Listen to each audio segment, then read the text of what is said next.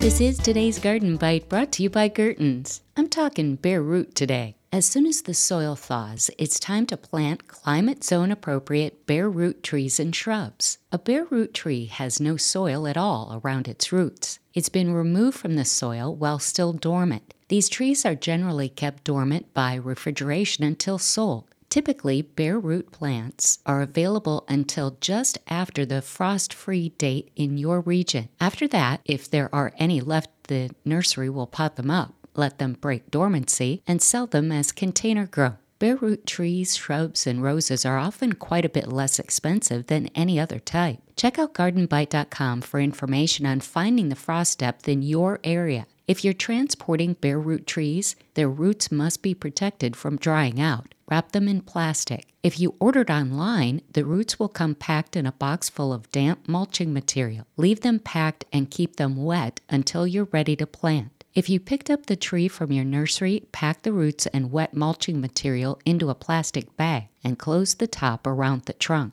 Store only for short periods in the garage or in the shade until ready to plant keeping the mulching material wet. For three to six hours before planting, soak the roots in a bucket of water. Make sure the roots are fully immersed but don't crush them. Details on planting are on gardenbite.com. Bare root trees will catch up to the more expensive container grown in a few years. Meadow Ridge Farms birdseed is bagged daily at their historic Minnesota mill. You'll find the freshest, cleanest quality birdseed anywhere. Meadow Ridge Farms is dedicated to providing the highest quality seed for your backyard bird viewing. Available in store or online at Gertens.com. That's today's Garden Bite. I'm Terry Knight.